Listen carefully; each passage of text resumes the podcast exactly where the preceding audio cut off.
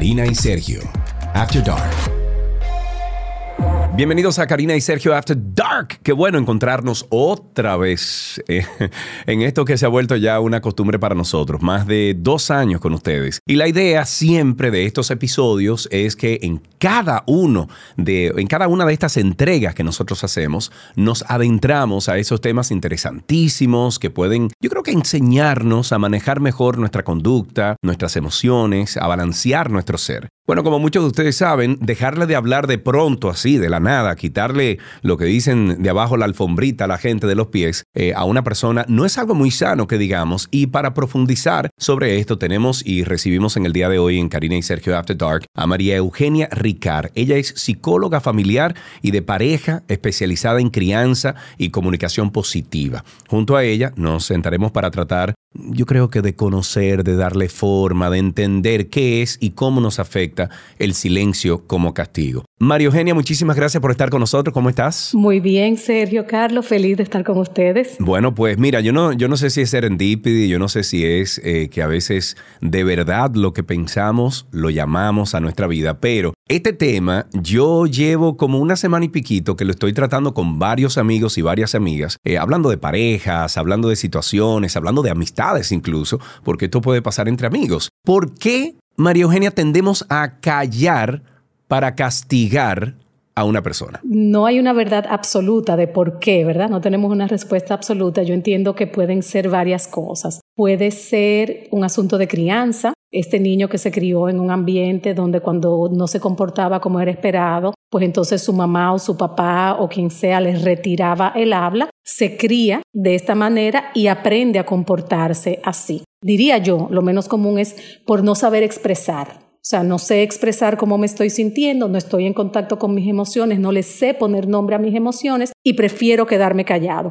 Ahora bien, viene de dos lugares diferentes. O sea, cuando lo hago para castigarte, viene de un lugar muy distinto a cuando lo hago porque no sé expresarlo. Uno viene de que me cohibo y no quiero meter la pata. Pero perdón, uno se puede, eh, o sea, uno puede como el receptor de, esta actividad o, de, esta de este comportamiento, uno puede malinterpretar lo que estás diciendo, o sea, del motivo de, de esa acción. Claro, ahí aplicaríamos el tengo control sobre lo que digo, pero no tengo control sobre cómo tú lo recibes. O sea, independientemente de donde yo lo esté haciendo, definitivamente el efecto sobre la víctima, por ponerle un nombre a la persona, ¿verdad? Sobre el receptor es el mismo. Es confusión, es sentimiento de falta de valía, es yo no importo, es ansiedad, angustia, qué hice, qué no hice, la sensación de que estoy caminando sobre cáscaras de huevo. Para agregar algo, y ya te voy a decir como a, razón de testimonial, yo recuerdo en mis 20, en mi, hace 20 años atrás, wow, eh, yo tenía una novia que me, que me castigaba de esa forma. O sea, cuando había un desentendido, cuando había, no sé, cuando había esa falta de comunicación entre ambos, yo creo que también tiene que ver con un poquito con la inmadurez que teníamos los dos, pero eh, sí sé que ella venía de una a ver, no, quiero lacerar ningún tipo de, egos, ni mucho menos, pero yo sé que ella no venía de una familia como la mía, vamos a decir eso, donde la mía por más que nos dijéramos barriga verde de todo, siempre se hablaban las cosas. Y recuerdo que mis padres, por ejemplo, cuando discutían por algún tema, de repente me decían, eh, o sea, de repente tú los escuchabas a ellos, eh, ya al final diciendo, ven vieja, vamos a hablar, ¿qué es lo que pasa? No sé qué, no sé cuánto, pero después que se decían de todo, tú ves. Pero yo recuerdo que a mí me afectó muchísimo, porque como yo no venía de una, de una conducta como esa, como yo no había experimentado eso, pues a mí me dolía muchísimo porque yo la quería muchísimo a ella y duramos unos cuantos años de amor. Y ya al final de la relación, o sea, a veces eh, había un malentendido entre ambos y de repente me dejaba de hablar tres, cuatro, cinco días y para mí era terrible eso. Eh, entonces al final quien salió muy perjudicado de ese accionar fui yo que no lo hacía. Yo siempre decía, vamos a hablar las cosas, ven, vamos a sentarnos, pero nunca. Entonces, el castigo entonces sí llega a donde tiene que llegar, que es al receptor de esa conducta. Claro. Y sufre obviamente el receptor Y sufre muchísimo también quien lo hace porque al final al tú no expresar de manera adecuada aquello que tú estás sintiendo, pues eso se convierte en resentimiento, se convierte en ira, se convierte en pasivo-agresividad. Y claro, por ejemplo, en el caso tuyo, el ejemplo que tú pones, a los 20 años fue tu debut sí, sí. a, este, a este tipo de comportamiento. Y me imagino que generaba en ti también ansiedad cada vez que, tú, que, ella te retiraba el habla, era como que contrale, ¿qué hice? ¿Verdad? Entonces, imagínate en un niño que se cría en ese ambiente, cómo desde pequeñito esto va forjando parte de su personalidad y entonces se convierte la ansiedad en un estado de ser. y, entonces eh, eh, a lo mejor lo hacemos de manera inconsciente también, porque como dices tú, hay veces que parte de un sitio, no voy a decir noble, pero del, desconocimiento, de, del no saber lo que provoca. Entonces menciona algunos de esos escenarios en donde las personas utilizan el silencio como castigo para edificar un poquito a quien está escuchando. Bueno, por lo regular el silencio como castigo se utiliza primordialmente cuando hay, cuando hay un malestar, cuando hay una molestia, o sea, cuando, cuando estoy brava, cuando me siento, me siento ofendida con algo o, u ofendido con algo que tú hiciste o con algo que tú dijiste. Lo más común es el pensamiento de, tú va a ver, le voy a dejar de hablar, vamos a ver si se va a rotutear. Y realmente es manipulación, es agresión, es agresión psicológica. Ok, cuando una persona que esté escuchando el episodio ahora y diga, ok, eso me está pasando a mí. Entonces, ¿qué, qué debe de hacer? Depende de, desde dónde le está pasando, o sea, si está siendo el receptor o si está siendo el actor principal. Si está siendo el actor principal, pues lo primero es darte cuenta de lo que estás haciendo, o sea, tú no lo estás haciendo con intención de dañar, ¿verdad? Digamos, pero realmente daña. O sea, muchas veces tú lo estás haciendo con intención de no para que me respeten, no para que sepa, ok, pero desde ahí estás dañando al otro. Siempre la comunicación de frente respetuosa va a ser la mejor solución siempre, ante cualquier situación. Ahora, si tú estás siendo el receptor, si tú estás en una relación ya sea de amistad, amorosa, familiar, donde utilizan contigo el, silencio como castigo, poner límite inmediatamente. O sea, esto no es parte de lo que yo voy a tolerar dentro de una relación. Y si puedes salir de ahí. Y, ojo, y ojo, esa relación, Mario Eugenia, no tiene que ser una relación amorosa, puede ser de amistad también. Porque me ha pasado, por ejemplo, con, qué sé yo, algunas amistades que de repente tenemos una discusión de algo y dejan de hablar. Eso es estúpido. Eso, yo entiendo unas cuantas horas de que déjame bajarme. ¿Tú entiendes? Loco. Eh. Pero hasta eso se debe informar. Exacto. Hasta eso. Mira, tú sabes que en este momento estoy molesto, en este momento estoy molesta. Dame una hora para bajarme y así no digo nada que pueda dañar. Exacto. Sobre todo cuando hay, cuando hay un malestar, lo mejor que tú puedes hacer en nombre del amor, en nombre de la paz, es informarle al otro cuándo yo voy a volver a donde ti. Sea, ya tú sabes que por las próximas dos horas tú no vas a ver de mí, pero te dejo saber, mira, para mí nuestra relación es sumamente importante. Amistad, familia, hijo, madre, padre, esposo, novio, lo que sea. Nuestra relación es sumamente importante para mí. Y en este momento estoy tan molesto, estoy tan molesta, que no estoy segura de lo que voy a decir. Y no quiero decir algo que vaya a dañar, pero quiero que lo hablemos. Entonces yo necesito dos horas para irme a caminar, para tomarme un refresco, para coger fresco, y en dos horas yo vuelvo y me comunico contigo y este tema te prometo que lo vamos a hablar y que vamos a encontrar una solución. O sea, es tu calmar al otro. Vámonos entonces a la crianza. Vamos a, cómo nace esto en, la raíz de la familia, en la raíz de, la crianza de un niño o una niña, que luego entonces, ya en, en sus años teens o en su joven adulto, etapa de joven adulto, pues se manifiesta. Entonces, en la parte de la crianza, ¿cuáles son esos efectos dañinos que los padres hacen a esos niños en formación y que luego entonces se manifiestan. Terrible, todo lo que tú te puedes imaginar, o sea, terrible, porque primero es generas una sensación de yo no valgo en ese niño, yo no importo. O sea que afecta el desarrollo emocional de ese niño. Totalmente, totalmente, totalmente.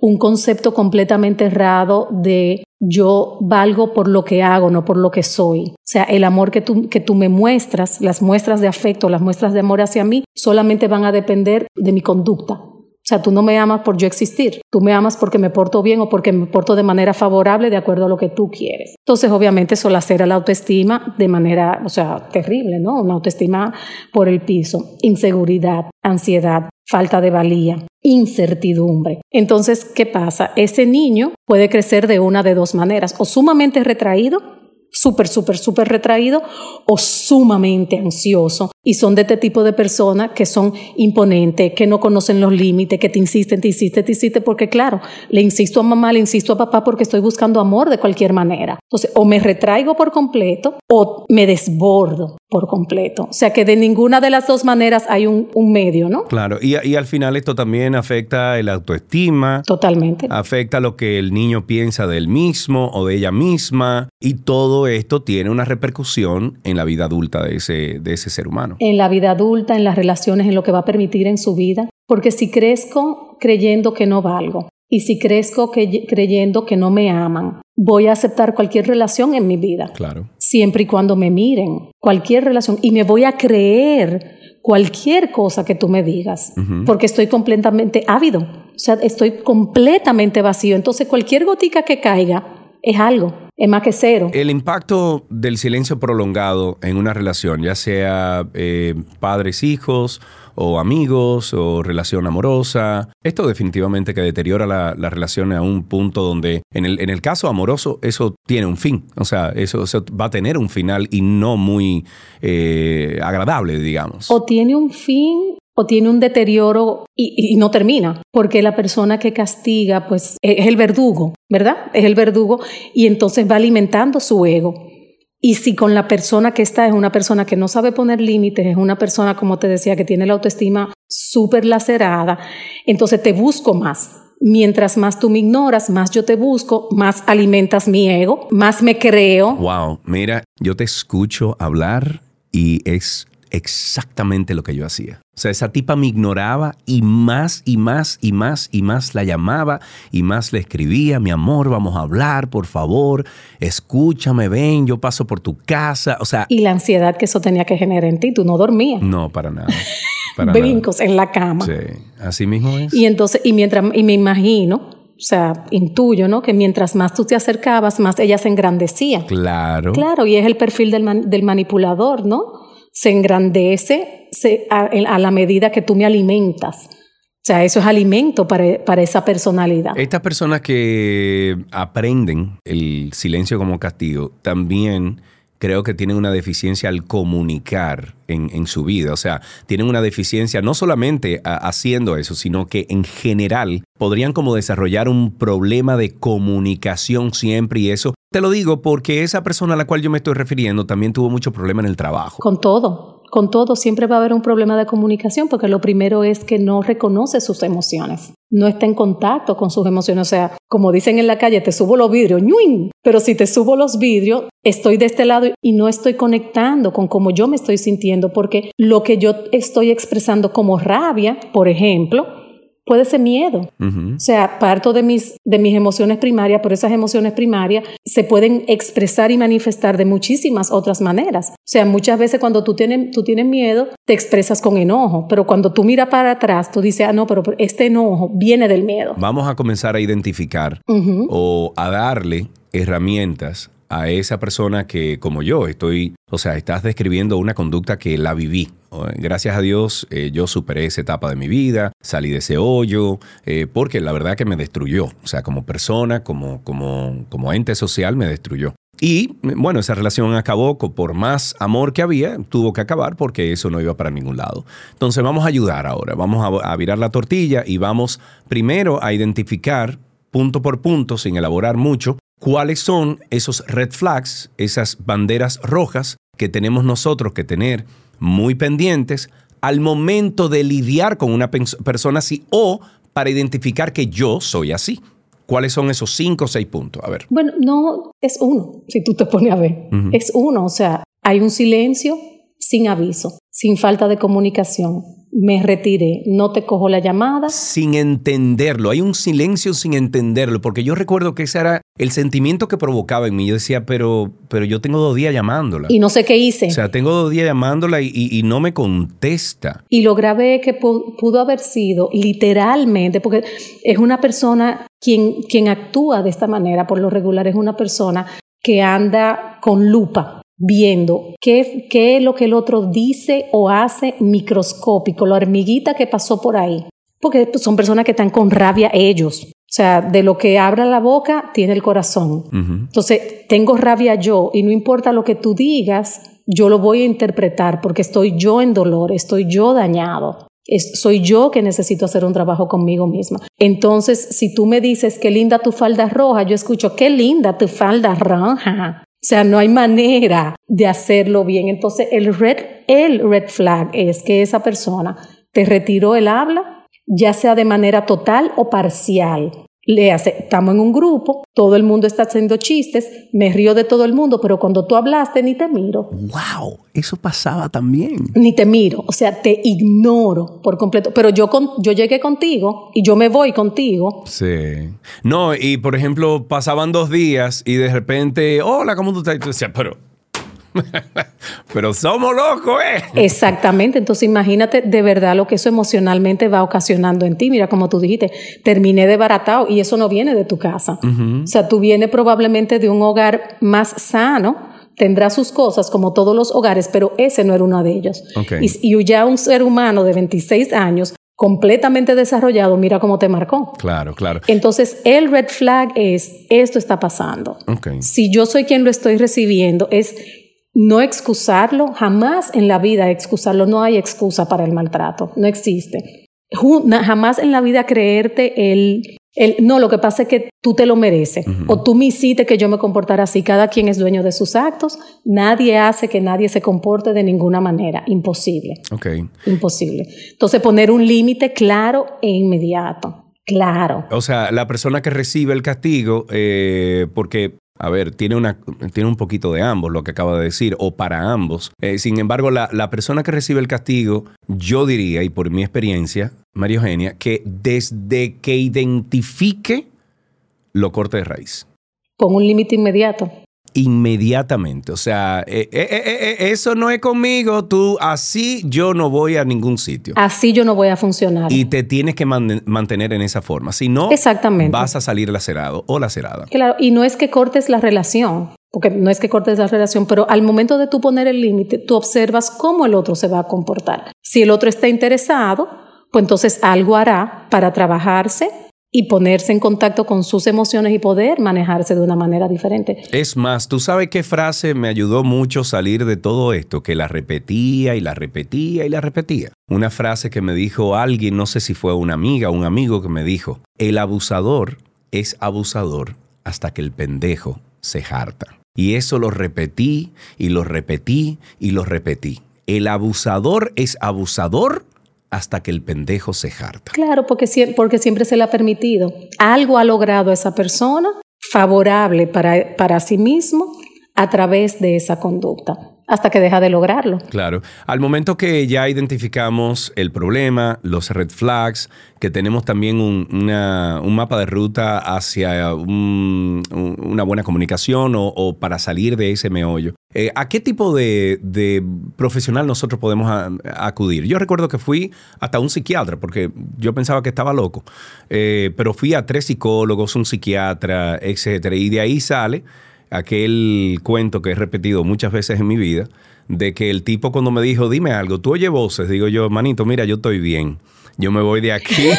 si tú le tienes que preguntar a un tigre que, que, que si oye voces, yo estoy bien, déjale ese espacio a él o a ella, pero yo me voy. Eh, ¿a, qué, ¿A qué profesional podemos acudir nosotros? Lo primero es que si lo identificaste, pusiste el límite y te fuiste, no tienes que ir donde nadie, porque sabes poner tus límites, estás bien estás sano. Ahora, si tienes un tiempo dentro de, de una relación como esa y has permitido, muy probablemente que te ayudaría, te ayudaría, quizás sí, quizás no, ¿no? Algún trabajo terapéutico para ver qué pasa contigo que permites ese maltrato. Porque maltrato no es solamente que te hablen duro, que te hablen feo y que te den es también maltrato. Entonces, ¿qué está pasando conmigo que lo permití? Si es la primera vez que te pasa, como en el caso tuyo, probablemente lo permitiste hasta por desconocimiento, como que, mierda, ¿qué es lo que está pasando aquí? No necesariamente que estuviera pasando algo contigo a nivel de autoestima y de amor propio. O sea, no todo hay que psicologizarlo. Mira que yo soy psicóloga, pero no, no, no a todo tenemos que buscarle la quinta pata.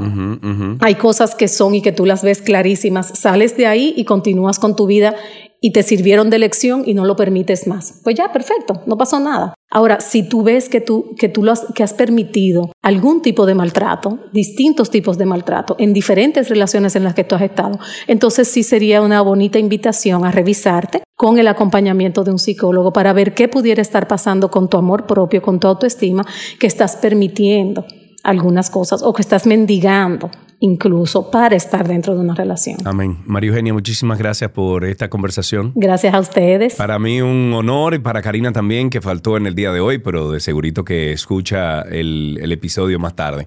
Eh, María Eugenia Ricard, psicóloga familiar de pareja, especializada en crianza y comunicación positiva. ¿Nos regalas tus redes sociales? Sí, claro que sí. Eh, en Instagram, SIC, punto María Eugenia Ricard. Bueno, lo vamos a poner en la descripción de este episodio. María Eugenia, muchísimas gracias.